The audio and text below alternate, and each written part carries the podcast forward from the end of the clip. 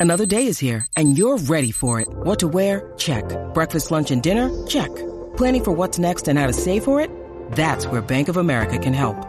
For your financial to-dos, Bank of America has experts ready to help get you closer to your goals. Get started at one of our local financial centers or 24-7 in our mobile banking app. Find a location near you at bankofamerica.com slash talk to us. What would you like the power to do? Mobile banking requires downloading the app and is only available for select devices. Message and data rates may apply. Bank of America and a member FDIC. Hi, I'm Dr. Caroline Leaf and welcome to my podcast, Cleaning Up the Mental Mess, a podcast where each week I share practical and simple tips and techniques to help you take back control of your mental health and life. At one point or another, we've all done something to undermine our best interests. Even the most successful people get in their own way, often even without realizing it. So, in this episode, I sit down with Dr. Judy Ho to discuss the six steps to stop self-sabotage, why humans are predisposed to self-sabotage, how to identify the triggers to self-sabotage that are unique to you, and how to deal with grief and loss, and how to remove the limits we place on our minds that may be holding us back from our healing. Dr. Judy Ho is a triple board certified clinical and forensic neuropsychologist and co-host of CBS's The Doctors. Her book, Stop Self-Sabotage, Six Steps to Unlock Your True Motivation, Harness Your Willpower, and Get Out of Your Own Way, is amazing and filled with great simple to-do tools and exercises for long-lasting change. Thank you for tuning in once again to my podcast and for all your support. If you liked today's episode, be sure to leave a review on iTunes and share this episode and podcast with friends and family and on social media.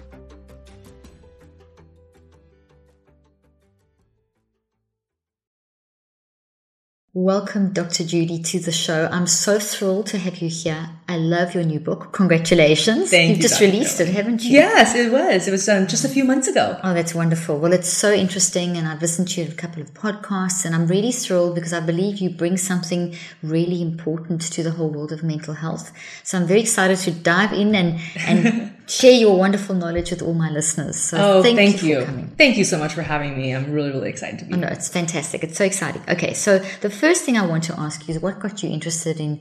I know you're a neuropsychologist. What uh, that's also my background as well. What got you into neuropsychology and specifically studying or doing research in the field of sabotaging how we sabotage our thought life? Well, I love neuropsychology because it really focuses on how our brain and how the patterns in our brain really affect our behavior. and Mm, love. I love getting deeper into that concept because people used to think that there was this mind body dualism, right? That there is this idea of the body being separate of the mind. And now we know that it's completely linked. And so Mm-hmm. whatever the mind is reacting to, the body will react as well. And I always really was very, very interested in that relationship. And Mm-hmm. when we talk about self sabotaging behaviors, that's exactly what we're talking about. It's like you say to yourself that you want to reach a goal, that you want to do something, and somehow, why aren't your behaviors following through with that? How come you're mm. making missteps? And I think it really does go back to our neurobiology. Mm. It goes back to something that is very evolutionarily based and something that mm. is really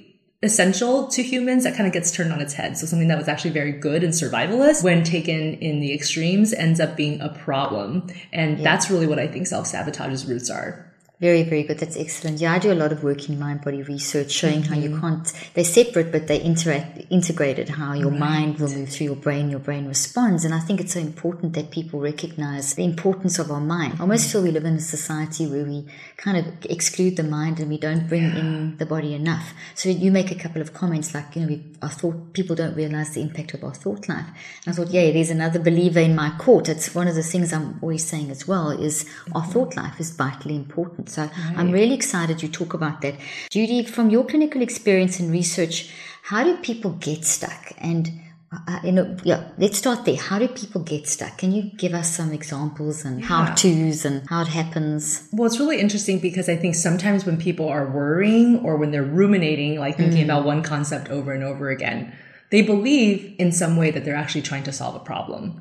But it's actually not the best way to approach the problem and yet it kind of feels like you're being active and so then people mm. end up mm. doing it they, they end up having all of these self-sabotaging thoughts or they have the same thoughts over and over again they keep reviewing their mistakes over and over but it doesn't then translate into action okay now that's really good what you've just said you've taken the con- concept of rumination mm-hmm. where people think they're doing something because they are but they're not doing something constructive right they're kind of going around you know the tread keep going around and around that little hamster wheel right. as opposed to moving forward exactly and i think that that is something that sometimes people don't realize. You know, sometimes mm. they think about mm. rumination as something that's completely negative. And well, I think there's a part of rumination that is your body and your mind trying to do a positive thing. It's trying to solve a problem, yes. but it's not getting anywhere because the minute one thought appears, then you're chasing after that thought. Then another mm. thought appears and you chase after that one again. And there's no place to kind of step back and say, how do I stop this cycle and actually start to do something mm. productive in my real life? So, what is one of the first steps to start doing that? How do you do that? Well, I think a lot of times people ignore their thought life. Like you were saying, it's so mm. important to be attentive to your thought yes. life. I think that sometimes thought life is scary for people. You know, it can be very, um, ambiguous. You have no idea like what kind of thoughts can come up if you're meditating or if yes. you're doing anything like really paying attention to what you're thinking. And I think yeah. that that is kind of what trips people up because they almost block out some of their thoughts or they avoid thinking about mm-hmm. it. They mm-hmm. have more of an escapist mentality when mm-hmm. very stressful thoughts come up. But thoughts are not scary. They're just mental events. Mm-hmm. And just because you think something doesn't mean that it's going to come true. Yet we have that idea. Like if you think mm. about something terrible that could happen, all of a sudden your emotions are already caught up to that. Your mm-hmm. fantasy life is running away from you. Mm-hmm. And I want to just remind people that thought life is not scary, but the more awareness you can bring to your thoughts, the more you can see whether or not there's certain patterns that happen over and over again. And mm. once you mm. recognize those patterns, then you can do something about it. I love that. I love the fact that you've said awareness because that's one of the most important things as a neuroscientist. We see that, you know, once you become aware of something with your mind, you become aware of what's in your thought life, you bring it into your conscious awareness. That's when you can actually do something. Mm-hmm. You can't do something about something that you've suppressed and pushed down. Yes. But the narrative today for mental health is very much along the lines of you have a disease, you know, just that's the thing you've you've just got to deal with it and kind of suppress it as opposed to face it, deal with it, immerse yourself in it. And I see you talk quite a lot about about that, of dealing with your stuff, not being scared to face your stuff. Can yes. you talk a little bit more about that? Yeah, absolutely. I think that, you know, oftentimes, especially in our society now and our culture in this current time, mm. there's so much fear of any kind of suffering that, you know, there's a lot of social media, mm-hmm. there's a lot of commercials and just mm. kind of mm. what we see that it's kind of a propaganda of it should always be the absence of negative emotion. You should always go. So glad you the, said this. Yeah. Mm. That you should always be going after positive emotions. And mm. yet, how would you recognize something as a positive emotion if you never had the other side? Mm, and the so other good. and the other piece of it is you don't need the absence of negative emotions to live a well-lived life. And so I think now there's been more and more people mm. talking about this idea of values-based living. And if we're mm. living according to our highest values, things that we say are the most important to us, mm-hmm. that we want to abide by, that we want to be remembered by, then the path is not smooth. Like think about any big goal that anybody's ever had from moving across country to pursue their dream job or getting married, having children. Yeah. There's so many upsides, but there's also challenges. Exactly. And so if you never wanted to have any negative experiences, you would never get anywhere in life. You wouldn't know what the positive feels like. And would you even no. appreciate the positive? No. You know, and that's, you've, you've got to have the balance of both. That's right. Do you think, do you think, Judy, I think from my experience that people are almost scared to, um, like to deal with the depression, to face that it's okay okay to be depressed. It's okay to be anxious. It's part of life. It's almost as, as soon as people feel any, you said it yourself earlier on, mm-hmm. as soon as people feel any discomfort, they don't know what to do with it because society's the positive psychology bent and everything's yeah. got to be fine all the time. Do you see that fear in people? Are you also seeing that fear in people of being scared of depression, of anxiety, of of feelings yes. of, in general. And that as soon as they feel there's any level of discomfort, it's almost as though oh, it's bad. Yes. it's not good. It's telling you something. Right. How yeah. do you feel about I mean, that's a that. really great observation that you just made. And I think that you're right. There's more and more people who do become more fearful of mm-hmm. that. And I think it comes from a couple of places. One is maybe they saw that in their parents or in their upbringing, mm-hmm. where even their parents good. are sort of mm-hmm. saying, don't talk about your negative mm-hmm. feelings. Like they're giving them some type of life lesson that it's not okay to speak about your negative yeah. feelings. But then as they grow up into adults, maybe they've internalized that, but it's being reinforced by the culture. When you look mm-hmm. at social media, for example, everybody's Huge. posting their best pictures. They're posting their highlight reel. Mm-hmm. And you think in your mind, because we're social animals, mm-hmm. as a comparison, I don't feel that way. My life isn't shiny like that. And then it starts to make you feel bad about yourself. And then you want to run away from that feeling because you don't want to be less than. You don't want to feel like you're not doing as well as somebody else in your life that you're comparing yourself Exactly. to. And I think that that really makes people struggle a lot. But I, I think, as you mentioned, if people just embrace the fact that depression and anxiety can just be part of the normal life. experience, it's part of life. Mm-hmm. Mm-hmm. We have ways to treat it. Oftentimes it's even transient. It's not going to stick around forever. But it's that if we wrestle with that idea more, it actually sticks around longer. Those negative feelings linger more Yeah. if you keep shoving them away and never dealing with them. That's that's so true. That's so good. Now I know you still practice clinically and you're still Mm-hmm. seeing patients and you have patients in crises and that kind of thing. What are um, if, when you're when a patient is in a crisis? What are some of the first things that you do in terms of what what are the, some of the first things that you do and also how are they getting to those places? How do they get there? How can they how can you help them get out of those places? What are you doing to manage that? Yeah, you know, I think when my clients show up, usually they're ready for change, but they're mm-hmm. afraid of change too. Mm-hmm. And we kind of have to start by acknowledging that. I mean, it's great that they came to the office. It's mm. great that they're saying they want help, but change is very hard for most human beings because change means that you're letting go of control. And mm. it makes sense from a survivalist perspective that human beings would want as much control as possible because that means that you can predict your environment and that means that you're guaranteeing your own physical Yeah. and emotional survival.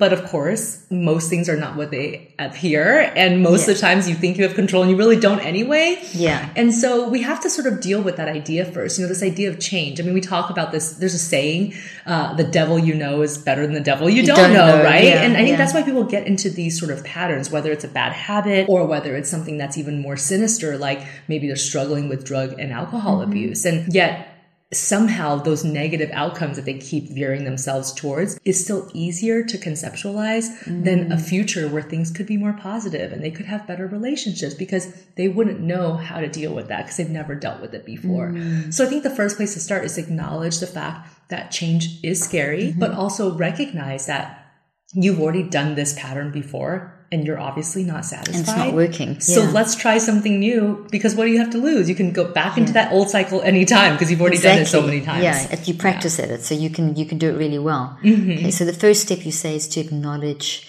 that you are that you need to change. Yes. Before we continue with today's podcast, I want to take a moment to tell you about a product I am so excited about and cannot recommend enough. Four Sigmatic. Four Sigmatic makes healthy and organic coffees, elixirs, blends, and so much more that are not only delicious, but also very nutritious and great for brain health. Right now, I'm drinking my favorite product, the coffee mix with lion's mane and chaga, which really helps keep me focused and boosts my mental clarity. And for all of you listening today, you can get 15% off your entire order with the code Dr. Leaf, spelled D-R-L-E-A-F, F as in Freddy, at checkout or go to foursigmatic.com slash Dr. Leaf. The link will be in the show notes. So, what I'd like to ask you now is if you could very simply define self sabotage, and then I know in your book you've written about six steps mm-hmm. to dealing with self sabotage. Now, obviously, you can't explain in huge detail, mm-hmm. but as far as possible, in a nice, simple, practical way, can you talk us through the what is self sabotage in a very simple way? I know you introduced it, and then the six steps that you've worked on in your Absolutely. research. Yeah, so self sabotage, put simply, is when people get in their own way despite their best intentions. Could be about anything. Could I be like about that their people career. their. Mhm. Yeah, it could be about their career. It could be about relationships. It could be about trying to change a bad habit. But whatever the case is, you've made a goal to yourself. You've made a commitment to yourself. And somehow, despite your best intentions, you keep having missteps. And why is that? A lot of times people have a lot of shame about that. You know, they think, oh, maybe if my willpower was just stronger, or maybe if I had more motivation, they beat themselves up. But that's not productive because self sabotage is universally wired. We all have the propensity to do it. Mm-hmm. And it's because all human beings have just two main drives. All of us do. And it's to attain rewards and to avoid threat. And when mm. those things are in balance, then we're thriving psychologically and physically. We're, Yeah. we're, we're doing well. But when those things are out of balance and you start to prioritize avoiding threat more so than attaining rewards, that's when self sabotage mm. starts to rear its ugly head. And avoiding threat isn't just about physical threat, because most of us are not battling saber tooth tigers anymore. Exactly. It's mm. about all the psychological threats. Mm. It's about what if I get rejected if I ask this person mm. out? What if I apply for a promotion in this job and somebody laughs at me? Mm-hmm. You know, it's all of those things that end up holding us back. And we forget about the fact that if we were to achieve that award, it would be so rewarding and it yeah. would just propel us towards even better outcomes in the future. Fantastic. That's such a, that's really good. Okay. So you speak about your six steps in your book. Mm-hmm. Can you talk about? Yeah. Well, the first, you know, the first thing that I have people do is look at their underlying drivers for self sabotage. And I have an acronym and the acronym life. is life. Yes. yes. Wanted, that was one of the questions I wanted to ask yeah, you. Yeah. Yeah. So it's just an easy mnemonic for people to think about the 4 mm-hmm. major factors that tend to lead people like, to mm-hmm. self sabotage. So L stands for low or shaky self concept. Mm-hmm. You know, if mm-hmm. you don't believe that you deserve better, you're not going to do better, right? Mm-hmm. And that's really a very simple way to put that particular yeah. acronym together. I internalized beliefs mm-hmm. is things that we learn from childhood, whether that we picked it up from our parents or our upbringing or other important adults. If our parents were very anxious and nervous Nellies, we might yeah. become like that too. Yeah. F, as we just discussed, is fear of the unknown or fear of change. And that can affect a lot of different mm. individuals. And then finally, E is excessive need for control. So these are people who are very type A, go getters, yeah. perfectionists, mm-hmm. but sometimes that actually gets in the way because unless everything is perfect and under your control, you don't move forward. And so for anybody out there, they may find themselves being represented by one of those four letters, or they might say, oh, there's more than one that fits me. But I think yeah. it's an important piece of beginning to become aware of your thoughts. Okay, so you start then with the life concept. Mm-hmm. And I think you've got all kinds of, um, you've got a questionnaire and a quiz. Yeah, I have a quiz, and I have yeah. one on my website too, so um, people can kind of take it in like two, three Perfect. minutes and find out what their life factor is. Okay, so there's the fact that either one or multiple of those, and that's yes. the first step. That's that's well, that's like a pre first step. Pre first step, like so you kind of figure out what that is, and then you kind of move into the rest of the steps. Which, of course, the first one begins with awareness of your thoughts. So really understanding where your patterns are. So now that you know your life factors, how do your thoughts work? Like, where are your ruminations? You know, mm-hmm. for some people, it's very black and white thinking. You know, yeah, they make yeah. one mistake and it's like the end of the world. Yes, that's it. Or for other people, they do too much social comparisons. It's mm-hmm. always about comparing themselves to somebody else and how they mm-hmm. never measure up. And then for other people, it could be things like catastrophizing. You know, before mm-hmm. you even get there, you're already thinking about all the horrible Terrible things that can happen. Mm-hmm. So once you figure out kind of where your thoughts get stuck, we then talk about ways to address those thoughts. Okay. And so the next step is really about intervening on those thoughts. And I think in traditional cognitive behavioral therapy, we talk a lot about thoughts and how we might have to change unhelpful thoughts into more helpful ones. Mm-hmm. But sometimes you might not be in the mood to do that because you're yeah yeah you're, going like, to using more of the ACT therapy type model yeah please, yeah, exactly. please go ahead and explain yeah, that I love very ACT. important point. yeah. yeah yeah so I talk about these interventions and they're kind of like half CBT and then half ACT mm-hmm. so some of it is just traditional CBT where you use a thought log you take a look at your thoughts you try to change them into more helpful ones. You try to make them balance. You know, mm-hmm. I, I, use a rule called uh, yes, but. So like, yes, I fell off of my healthy eating today, but I've been doing it really well for the last two weeks. You know, so you kind of yeah, recognize so both sides. I like that. Yeah. Yeah. But then if that doesn't work, because sometimes, you know, sometimes you wake up and you're just like, I just can't get out of this negative mode yeah, today. Yeah. And even if I write a helpful thought, I'm not going to believe in it. No. And mm-hmm. that's when ACT is so important, which is really mm-hmm. de-emphasizing the impact that these negative thoughts can have on you. Mm. So ACT is really about sort of understanding that all thoughts are just a mental event. Mm-hmm. And I have one really quick technique where you basically just label the thought as such. So if you have a thought like, I'm never going to reach my goal, then just putting a clause in front of it, like, I'm having the thought that I'm never going to reach my goal. Mm-hmm. And all of a sudden, it doesn't feel like it's definitely going to happen anymore. It's more just labeled a, it. It's more just a, and you almost, ex, you know, you've changed its context, haven't you? Instead yes. of it being me in this moment now, you're kind of standing back and acknowledging it, saying you're having that thought, but it's not who you are at the moment. Exactly. what you're saying? Yeah. Exactly. And mm-hmm. I think that that is the key difference between that type of technique versus a changing a thought. Which can put a lot of pressure on the person yeah. because if they can't do it, then they think, what's wrong with me? Right. And then that makes them feel even worse even about worse themselves. about themselves, exactly. Yeah. So by using the more, so the act, is going more into sort of almost embracing it. I don't feel Yeah. good in that moment, but that's okay. you just accept the thought as what it is, Mm-hmm. but like you said you change the context of the thought so the thought itself is the same it's still there Mm-hmm. but you've changed the context by labeling it as a thought that you're having a thought separate from you right? Sometimes when we have thoughts it mm-hmm. feels very internal to mm. ourselves. It feels like it is us. It feels like it Mm. Defines us.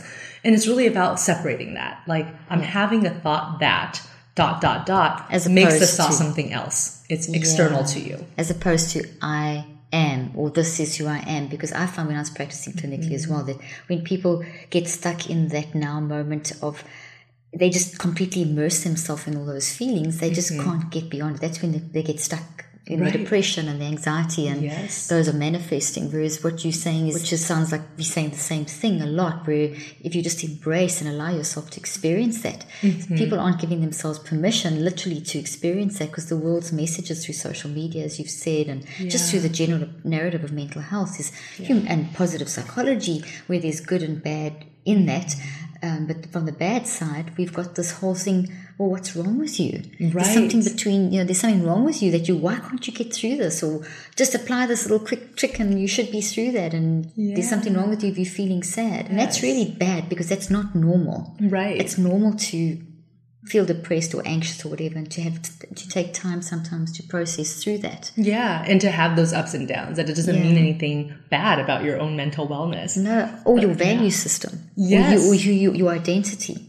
Yeah, absolutely. I mean, one of the things that I talk to a lot of people about is grief, because I think grief sometimes can be a very it, yeah. complicated emotion. And it can sometimes lead people to self sabotage, you know, especially in ways where they start to pick up bad habits. So people sometimes dealing with grief, they'll find that they're drinking more than usual, or Mm. they're stuffing their feelings away and eating a lot of junk food. Mm-hmm. And I, I tell them, you know, you you when people are afraid of grief it makes sense because it's a very difficult emotion. You never know when it's going to come Exactly. up. Exactly. sometimes you're angry sometimes you're really mm-hmm. sad and you have mm-hmm. no idea. You know you were just fine five minutes ago. Yeah. all of a sudden you got a reminder or something and mm-hmm. you're getting really sad. But i always tell people to embrace grief. It's that idea of that act model again where you know the grief just shows you how much you've loved the person that was gone. Mm. You know it, it really just shows you how beautiful that love was and how mm. great that relationship mm. was. And so you know when i first lost my grandmother who was like a second mother to me um i was happy when i cried from time to time for her i still am because it makes me realize how much I still love her. You know, it's almost like I'm honoring her mm. by being sad, right? So it's like changing the narrative of what those negative feelings are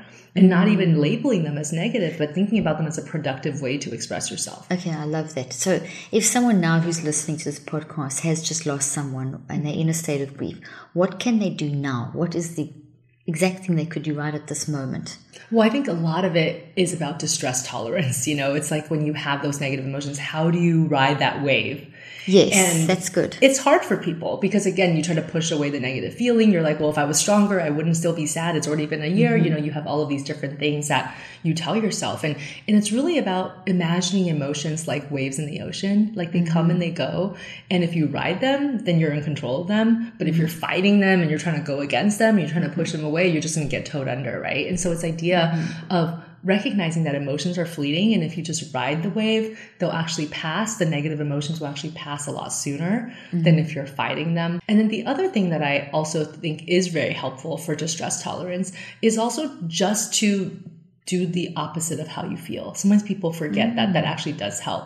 You know there's a lot of research that shows that even when you're not in a good mood if you force yourself to smile or mm-hmm. force yourself to half mm-hmm. smile it actually does improve how you feel and mm-hmm. so remembering that when you think about that cognitive behavioral model, you know, your thoughts can drive your feelings and then their feelings can drive behaviors, but it can go the opposite way too. Can that's not a fixed thing. Yeah, Yeah. that's almost too simplistic, isn't it? If you think of it, it's much more complex. That's right. So and they're all interrelated. So when they're riding that wave, what do you? How do you help them manage riding that wave? so I some people really, can get lost and drown in the Right. It, it gets really difficult. And I think that, you know, oftentimes I try to get them to imagine and personify the feeling as an object or a person. Yes, I read that in your in your work, and I love that. Yeah, I think it's helpful only because, um, well, there's a lot of research now that shows Yes, that that is lots. helpful, which is really cool. Um, recently, there was a study that came out of China where um, they took some inspiration from the movie Inside Out. Yes, I love it. Yeah, movie. I did too. And I and uh, they basically told all of their participants imagine a negative emotion as a person, a character. Like give them features, give them a face, uh, give them a tone of voice, and that those individuals compared to the other group, which were just to imagine emotions as a regular emotion, Emotion, know, yeah. no, no other descriptors. Um, they ended up feeling those negative emotions less intensely. So the people who imagined them as people actually felt the negative emotions in a less stressful way. even and it seems to be even more powerful than speaking it speak because you can speak them out you can speak them out specifically Yes. or you could speak them out specifically and you can actually imagine them as a as you say a person or even an object yes, absolutely. and you find that works with has that helped your clients in, absolutely. in dealing with grief or in dealing with all kinds of different all kinds of things. Yeah, I think a lot of it is about um, sort of a mindfulness exercise I like to do with my clients, having them take that negative emotion, imagine taking that negative emotion out of their body and onto the table and examining it and giving it features. You know, so almost like literally physically doing that take that out of you and put that what about grief? Would that work for grief as well? If people are feeling unbearably weighed down i'll give you Mm-hmm. an example. Just recently i was doing a conference and one lady came up to me at the book signing and she was wearing a heart monitor and it was because she had just lost her husband. I think it was honestly a couple of weeks prior to this conference Mm-hmm. and it was part of what she does so she had to be there Mm. and she said she's had to wear the heart monitor because she's literally you know the situation where you can literally die from grief where her heart she was experiencing tachycardia and all kinds of things Mm-hmm. and someone you know I, talk, I was talking through her talking to her just about the grief. And I was mm-hmm. thinking something like because I told her as well imagine that you know take that and put that out there and see it Yeah. see that person. You know when I read you that you do that too I was really excited because she said no one had ever told her that. Everyone had oh. told her okay the grief is there time will heal. You know the worst thing you can say to people time will heal and Yeah. you'll get over it. You never get over grief and you never time never heals. But somehow you've got to learn to manage it. Yes. so it's the coping strategy in the moment. And that's what she was asking for. What do i do now Right now. today in this moment? I'm sitting here. I'm in this great conference. I'm very excited but to hear this but i'm i'm, I'm also dying inside. And Mm-hmm. I've, I've you know that, that like what would you tell someone like that in that particular moment if someone came up to you Well, that you- situation? You know, I think aside from some of the things that we've been talking about, like, okay, there's like the riding the wave, there's like taking it out and giving it descriptors so that you can really feel like it's physical and outside of you because even the Grand Canyon, which is huge, has physical boundaries. So when something is taken out of your body and it's a physical world thing, it feels more manageable than when it's inside and totally amorphous and you have no idea how long it's going to go on for. But the other piece of this, of course, is the values based living. Mm. Because when people have grief or any kind of negative emotion, oftentimes you hear people say things like, well, when I'm not depressed anymore, then I'll go find a job. Mm, yes When I'm not depressed anymore, then I'll hang out with my family. there's going to be something else in the meantime so Yeah, and it's all about, you know, the whole ACT philosophy is about even when you're in the middle of stress and distress and negative feelings, you can still do the things that are important to you. You don't have to wait for that. i love that i love Yeah. that that philosophy it's Yeah. fantastic I love it too because Mm. really then the improvement of your emotion is actually a byproduct of Exactly. you living a values based So if you life. pull yourself away from community when you're feeling depressed, it's not going to make you feel better. And even if you sit there depressed in amongst your family or your friends, at least you'll start feeling better. That's what the research is showing, and and also helping people. That's that's, and I'm sure you've, you've Yes. read the research about how you can improve your your own healing by a factor of I think it's up to sixty eight percent when you reach out and help Mm-hmm. others in your worst place. Yes, absolutely. And I think that sometimes people, again, you know, when you become very, very intensely depressed or anxious or, or in the middle of grief or any kind of negative emotion, you become self-centered in a way. It's not self-centered in a selfish way, but it's just you're so focused on your own suffering that it's very hard for you to have the bigger context. And yet that feeling of meaningfulness and something bigger than yourself That and belonging to something, all of that pulls you out of those negative emotions. And so it's probably the last thing that people want to do when they're not feeling good, but connecting with a community, doing something nice for somebody, all of those things help you lift out of that dark cloud. What is like? What is if someone is in that? They they they don't, they don't even want to get out of bed. I mean, they literally just want to give up. They don't want to live anymore. They just.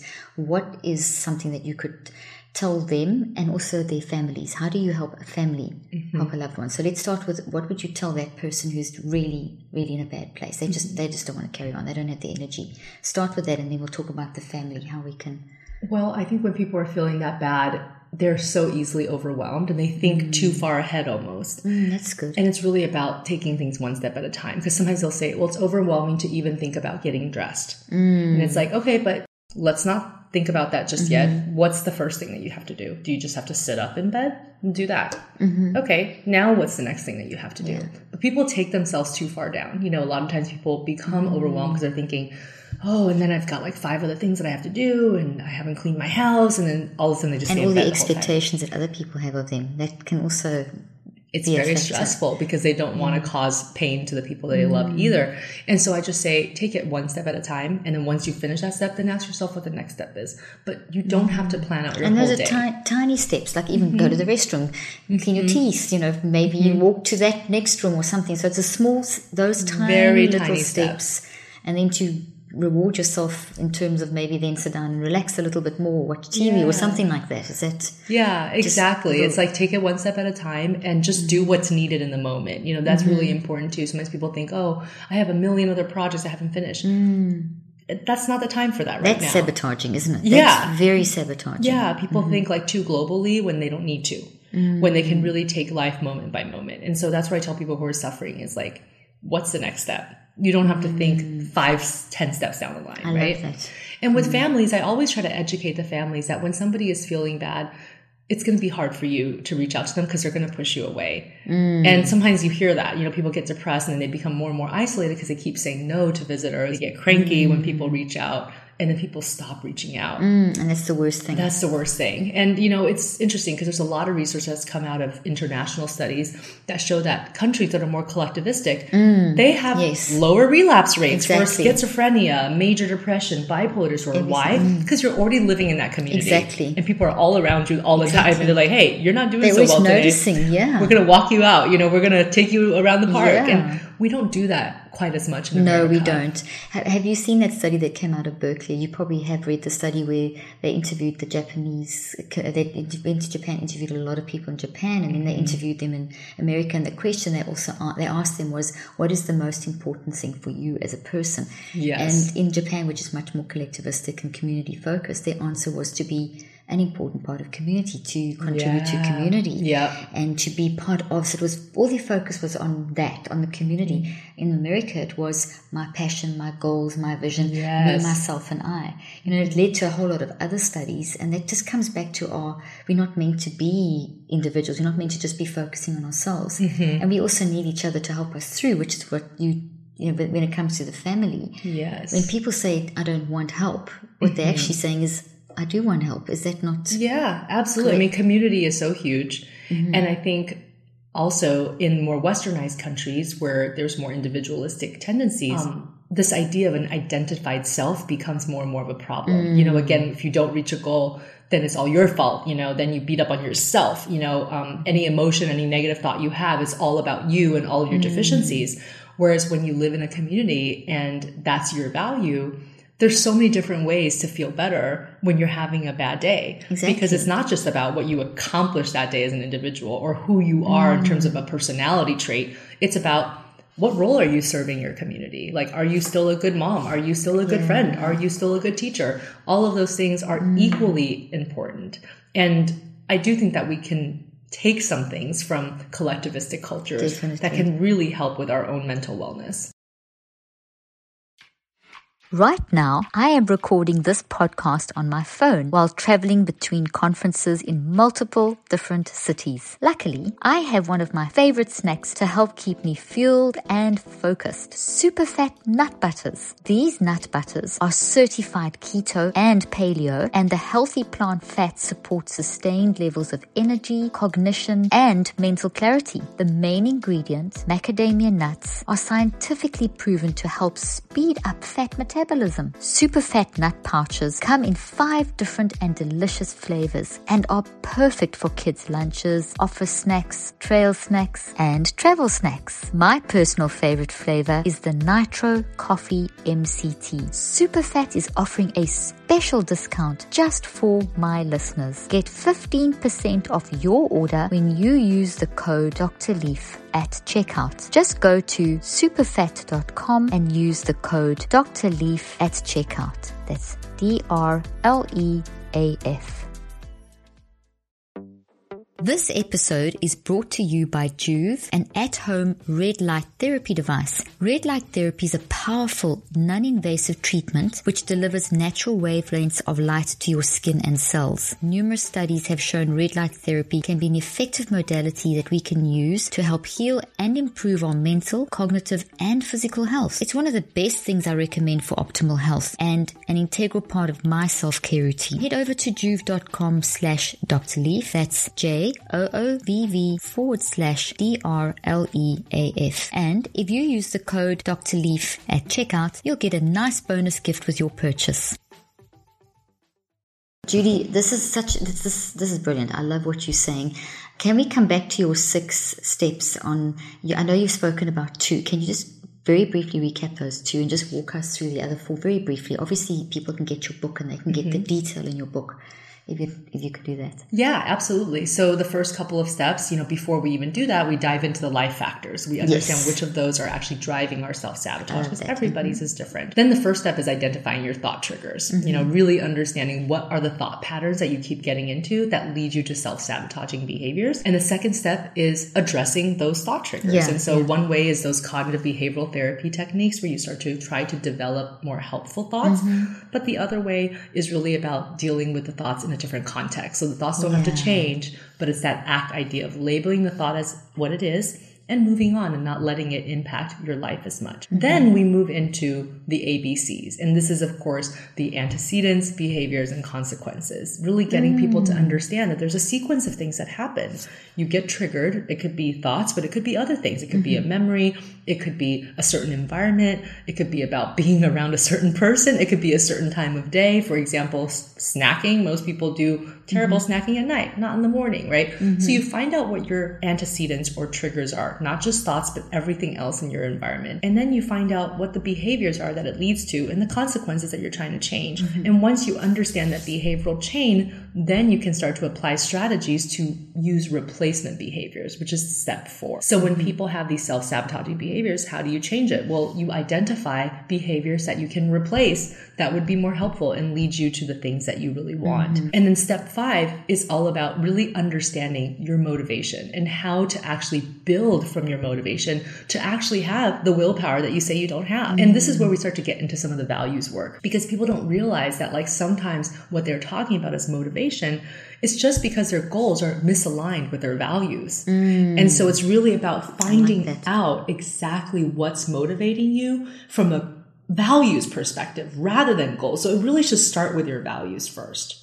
And then your goals should come second and should feed into your values. Give me some examples of, of, of that, of values. Yeah. So values, values, would be first. things that you want to pursue. Um, mm-hmm. And they're not things that you can check off. So you can check off a 5K, you can check off running every single day, mm-hmm. but you can't check off the value of health right? Mm. Because you're not going to say, "Oh, I've had enough health, I'm done now." Yes, right? exactly. Yeah. But all of those types of goals feed into the value of health.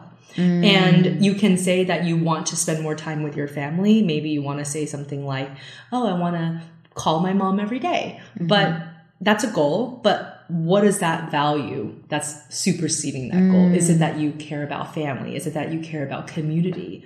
Is it because you care mm. about, you know, strong relationships? You know, you want to find whatever values are really nurturing you and things that you really want your life to stand for. Mm. And then the goals should come from that. And people sometimes like they'll put a goal up because their friend has the same goal or they look on social media and somebody else is doing some 30 day challenge they want to yeah, do too. Okay. But like where is that coming from? Where is, is it really actually from? important to you personally? Because you're not going to continue. There's no sustainability if you don't have that value established. Exactly. So people should ask themselves that question very, very deeply before they just dive in. Yeah. And in my book, I actually have a values card sort, which is also downloadable from my website, where if you're not sure about values based work, you can actually do this card sort to figure out what, what are the most important Sorry, values to you. to say it's a card sort. So it's basically like a little game that you play. It's almost fantastic. like a little solitaire game that you play where you sort your values from top to bottom so that you can really oh, understand what really your top great. values are. Do you find a lot of your, uh, your clients in your practice battle to sort their values? Is this a general yeah. problem in this day and age? I do, because I think we're so focused on goals that when I start to talk to people about mm. values, they're like, I don't know what my values are really. You know, they like, we haven't thought about that in a long time. So the values mm. card sort is just an easy way. It's a tangible way for them to kind of be able to figure that out because sometimes it's been years before they've even asked themselves like what's truly important to me on the inside I love that. And you know, that used to be very much the philosophy 60 years ago, but this in Yeah. this social media age and our extrinsically extrinsically driven society, it's all about the external reward and getting it in, isn't it? yes. So the values have almost shifted to an extrinsic versus intrinsic. If I'm hearing you correctly, this card sorting game Yes. is just a very simple way of actually getting people to look at what is your real intrinsic driver. Yeah. Which then leads to that motivation exactly aspect, which is then going to lead to sustainability for the changes that they need to make. That's absolutely right. You know, motivation comes from within. It doesn't come just from looking at somebody else's goals and seeing how they did it. You know, it's really Mm-hmm. about you. And really, this is not necessarily a new philosophy No. because it's thousands of years old, right? Exactly. Plato and Aristotle talk about this, but then we like lost our way at some point. technologically wise, I think there's been so much good and so much bad, and also, but I think it's also in, in terms of why this has changed. I think it could be, and I'd love to know your opinion. Something to do with maybe how we become such a reductionistic society, which shifted about 60 years ago, and we became so focused on the physical and the external, we forgot about those those spiritual values, which shifted a lot. Even the research became so like evidence based, which is good to have evidence based Yeah. research but you've got evidence based research that looks at numbers as opposed to the individual person. Yes. Which is also research. I know. And I've done a lot of my research in the field, in South Africa, in this country, working Yeah. with people. And I think you've done a lot of similar kind of research Yes. directly with people. There isn't one pattern. no. Every human's going to react individually. That's right. And you know what? I think there is a shift. It's almost like we overcorrected at some point mm. and everything became so evidence based and numbers driven that we forgot About the person. importance about the person, mm-hmm. the qualitative research, the experiential research, Yes. all of which is It equally kind of- valuable. exactly. Because was it gives of- you the context. Exactly, it was pushed aside for a season, and I see there's a move back towards that. So Yeah. where we can, and essentially, simplistically, when we talk about qualitative research, just for the listeners, we're talking about looking at the individual in their individual context, their story of their life, not trying to say you just one of. You, know, you foot the you don't A fit yes, the bell no curve or yes exactly which tells nothing tells you nothing really about what's going on in your life yeah, I always found moment. it so interesting to read about, you know, um, anthropological research, right? Where it's all Yes. experiential, it's all qualitative, and then they write a whole book about, you know, their year living with the Inuits, you know. Exactly, I it's love that kind of research, but I think at some point people thought that that wasn't as important, and Yes. I think that's kind of that's a really good analogy Yeah. to values and goals. Goals are very numbers driven. It's Very very, much. much. like yes, no, did I do this? Check it off. Values are not as easily defined like No. that. It's the whole picture. And you're never going to be done living a value if it's really important to you. I mean, if you're, one of your values is honesty, are you ever going to be done living that value? Mm-hmm. Probably not. And if that is truly one of your values, do you think that's going to be an easy life? No, because some people will not want you to be honest with them. You might get into fights and arguments with people. You might have very negative feelings as a result of you ascribing to your honesty. exactly exactly Yeah. So you can't be afraid of it. And that's why you have to get back into your values so that you can live from an authentic place. Oh, I love that. I love that. I think honesty, authenticity is what's. No, I don't think it's intentionally gone missing, but I think it's happened when you remove that whole sort of almost spiritual side of us, that whole qualitative side, which has happened a lot. People are afraid of constructive criticism, it feels like. You know, as a mm. professor right now at my university, I feel like people, when they hear constructive criticism, they immediately think, oh, this reflects badly on me. They become defensive, as opposed to, wow, this constructive criticism can help me improve. It's a process, right? Mm. People are really afraid sometimes of hearing negative things now, which I think is what's mm. driving our society to feel like we have to pander sometimes or always say mm. something nice. But But it's come from a lot of the sort of positive psychology move. Isn't that weird? Because it was such a to- good idea at first. Yes, it was, and it did do so well, and it did start shifting. But it's it's now it's gone the other way, where people don't know how to grow, and you can't grow unless you have positive criticism. I know. and that's a huge part. Don't you think that also that, that can also make people feel depressed because you you know instinctively you need to grow, Yeah. but if you're not going to learn from what people say to you or learn from your experiences, if you're too if you're too scared to experience life, you Yeah. can't grow, and that can add to Yeah. those feelings of inadequacy and attached Absolutely. and it- be attached to your values as well, and or distort your values, distort your perceptions. Absolutely. I mean, that kind of goes back and drives life, right? The low self esteem that comes from that, the fear of change or the unknown.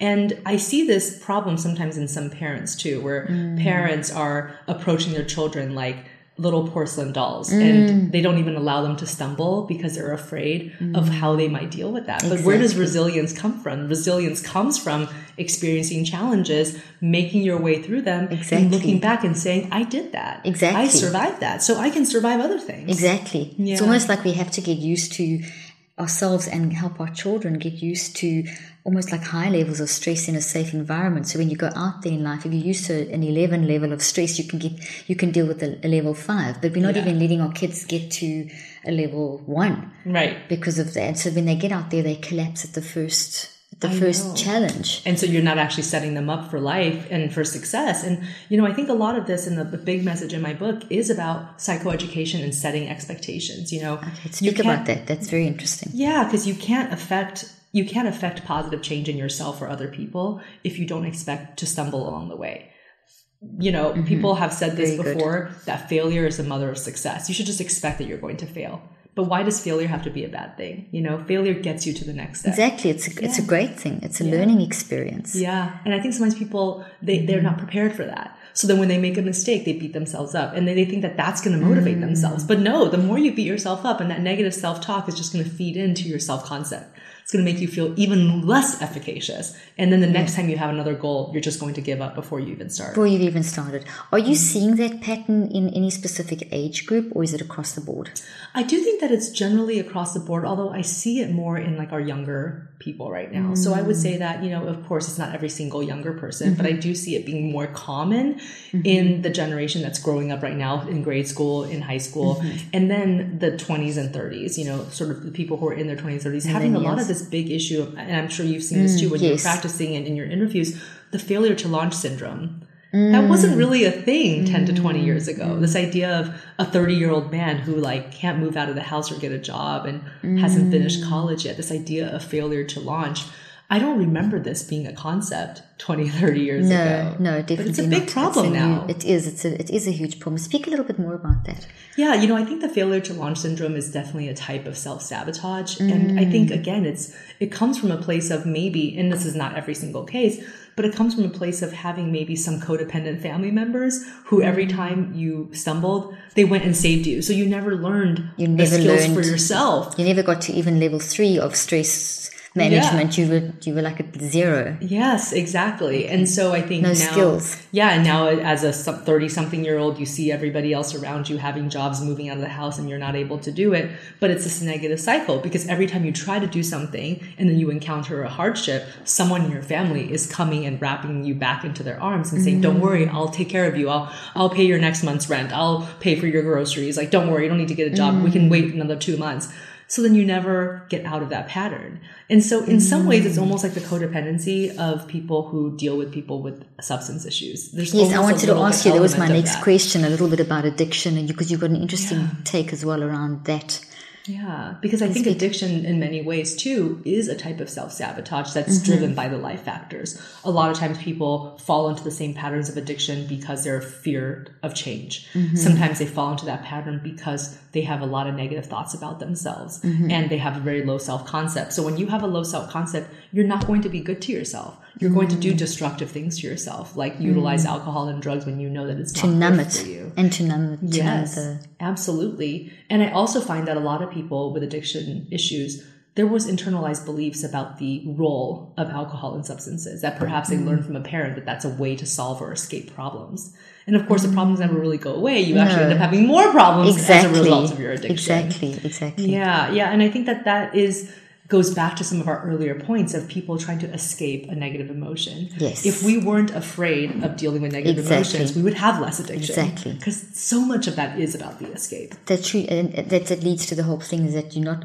The whole concept of once an addict, always an addict is just not the truth because Yeah, it's not. It's just That's so self defeating too. I hate that totally. I hate it too. I'm so glad. And you know, it's a couple, I've done a few interviews where we've spoken about this with various different doctors in the field, and I'm so happy to see that there's a shift away from this.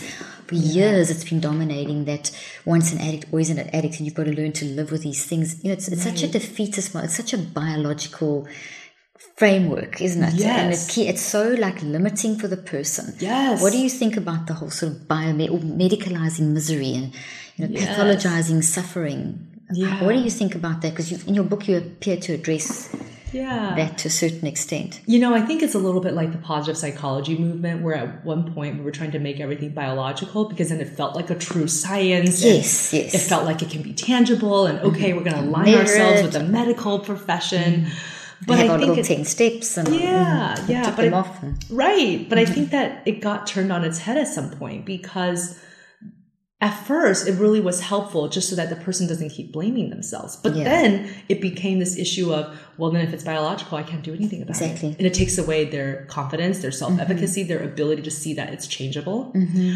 And so it's not that simple, obviously. You know, nothing is mm. that simple. You can't just identify it as a biological problem that can never be changed. And also biology can be changed. And that's what's course. what's amazing about, Yeah. you know, us human beings is that there is so much that you can do at any point in life to build resilience and to change your path. And so, yeah, so my whole thing about the biomedical model is that it served a role, but people bought into it in a way that became harmful. Mm, it kind of dip, Yeah. tipped on the other side, didn't it? Instead of bringing balance, it became all about that physical, reductionistic, classical kind of biomedical model. Everything's biological. Yeah. And I see the shift. Like you were saying, talking to mm. doctors, I'm sure you've noticed that a lot of physicians who were, you know, trained in traditional medical Yeah. programs are now saying, but we see, see a role for holistic health. Like we They- see the role. Yeah, well, they've been put under so much pressure to everyone. Ninety percent of prescriptions are coming from doctors when it comes to mental health, but they have no training. I train physicians, and they don't. They don't. They don't have training in mental They don't health. know what-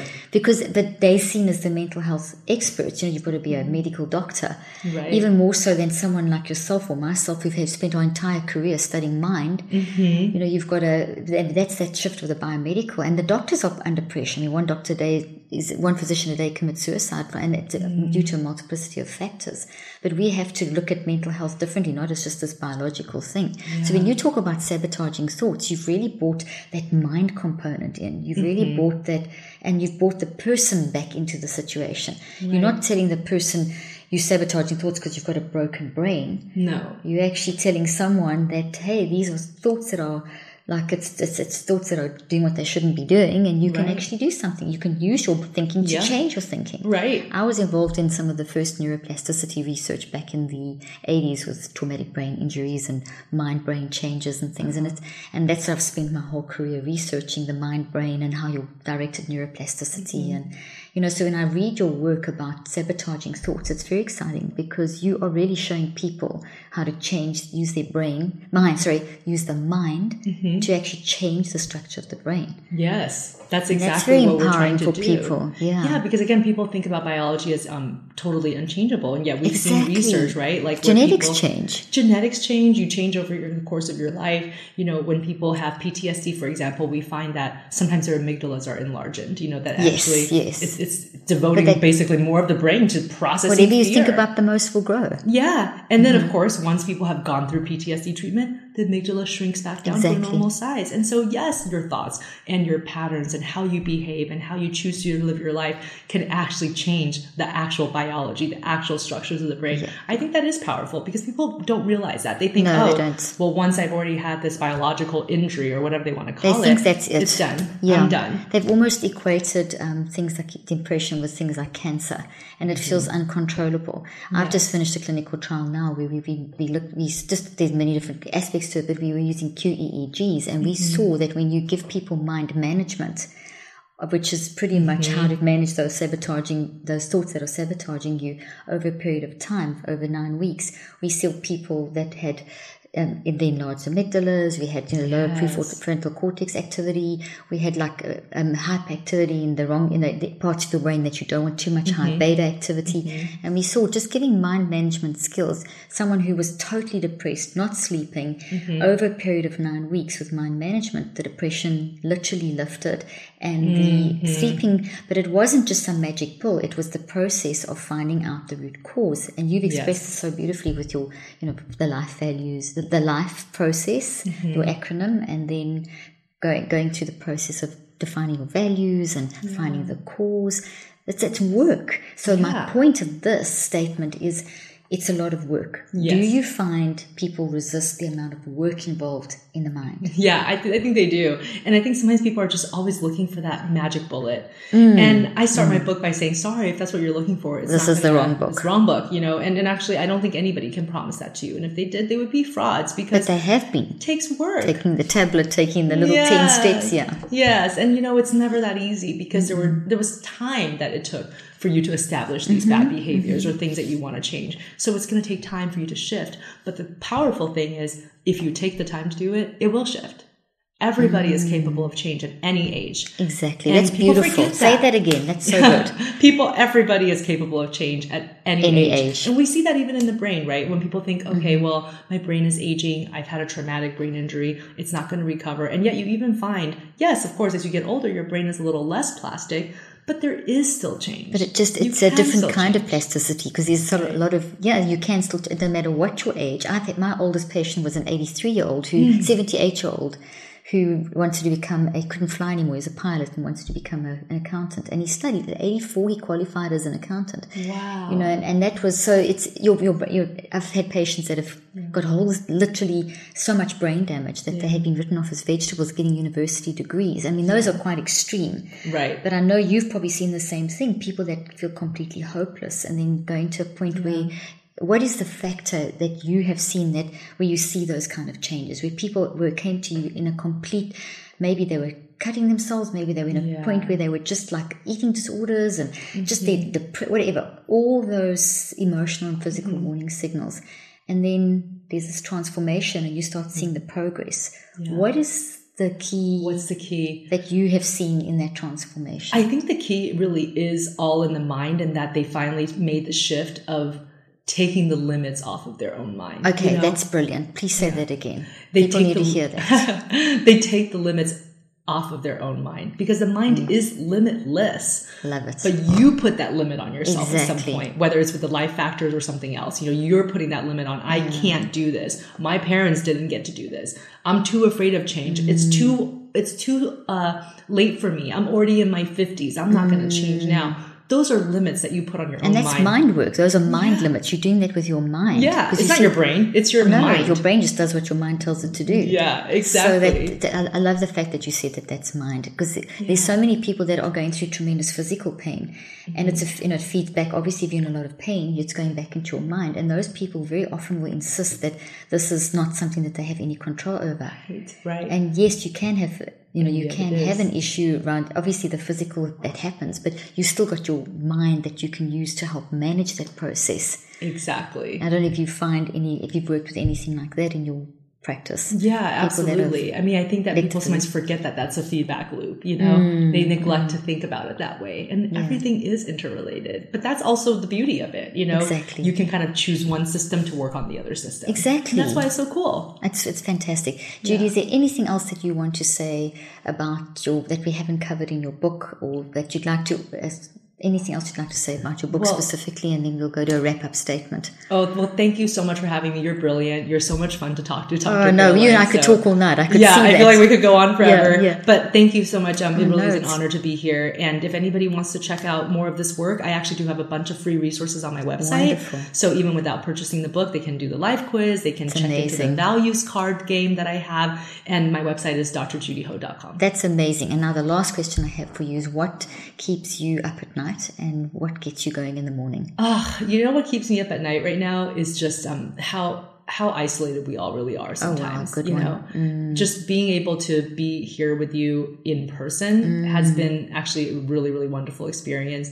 Um, I know that sometimes it's just the logistical limitations, but even podcasts are mostly done sometimes distally. It's but so it's so nice nice, to get build- to have yeah. an actual conversation face I to agree. face. I agree. Um, so I just encourage everybody at least once a day, like do an in real life interaction, right? We do so Love much that. on the computer, on our phones, and like make the time to connect with people at least one time a day. Where it feels like it's a face to face because we're losing that. And I think that that actually is contributing sometimes to the, to the downfall of our society. Yeah, it does. It, it's- it contributes to the downfall of our mental health too, you Yeah, know? you, can't live in isolation. That's absolutely wonderful. I love that. And what gets you up in the morning? What makes you excited for the day? Oh, well, I, I love my job. I love the things that I do. So what gets me up in the morning is just like what the day could bring. You know, every single day is so different in my schedule. And I feel very um, fortunate and blessed to have the kind wonderful. of work life that I do. But you've made a choice with your mind to be like that, haven't you? I did. That's Yeah. true. See, it's a choice that you make. You've made And a you choice. can always choose to think about all the terrible things that are happening every day, Exactly. all the hardships, or you can wake up and think about each day as an opportunity. Okay, so I'm going to ask you one last question. I have, I know that was the last one, but this one I think is a relevant one. You are dealing with a lot of pain in people's lives, so you're constantly on a day-to-day basis hearing very sad stories and seeing people that are broken. How do you protect your mental health? Yeah. Well, f- first of all, I'm an avid runner, and it really does help me to stay physically active because. I'm not going to miss out on those free endorphins. You know, Exactly. those are good free antidepressants that I'll have every day Yeah. if I keep doing all of my exercises. But also, I, I make time to just do things that really make me unplug. Like I have Mm. these shows that I watch. I mean, so sometimes after I had a very hard day, I can't watch very scary. I- and I get it, yeah. Can't watch Ozark. Can't watch like Game of Thrones. Um, but I will. something as simple as Yeah, I want to watch like Friends or like Yes. Cupcake Wars. Yes. Like I want to live Yeah, in, yeah. I want to live in a world where the worst thing it. that could happen is they don't make the 1000 cupcakes. You know what I mean? exactly. Like, I love that. it's great. Yeah. So I need to sometimes Total just unplug and watch cartoons. I recently just got Disney Plus, so I started watching all of my old like favorite Disney movies I again, like Little that. Mermaid and like The Lion Oh, King. I love that. It's, it's so, so it's so calming, isn't it? it is. We went to go and see Frozen recently, and I just laughed. Oh, I mean, I just yeah, it's the best. Did yeah. you see the musical or Uh, no, we just we saw the movie, but Yeah. yeah. no, it's so nice to unplug. That's incredible. Well, Judy, you've been amazing. It's been so exciting to meet with you in person and get to know you. Your work is fantastic, and I I would l- certainly love to have you back on the podcast again. And and very very excited about what you're doing, and keep keep going with the great work that you are doing. Thank you Thank so you much for, for, coming today. No. I appreciate it, and um, hopefully we'll get to keep in touch. Yes, please, let's do, and I'd love to have you back on the podcast. So thank you so much for joining me today. Thank you so much, Dr. Caroline. I hope you found today's podcast interesting and helpful. If you want more tips and help with managing anxiety, depression, and mental health, be sure to visit my website at drleaf.com and to sign up for my weekly newsletter where I also include a schedule of my speaking events and so much more. And follow me on social media. I'm on Twitter, Facebook, and Instagram. Just look for Dr. Caroline Leaf. Also, I love seeing all your posts on social media about this podcast. I love seeing what resonates with you and what you've learned. So be sure to continue posting and tagging me and letting me know what you think and how these tips worked out for you. And don't forget, leave a review and keep spreading the word about this podcast.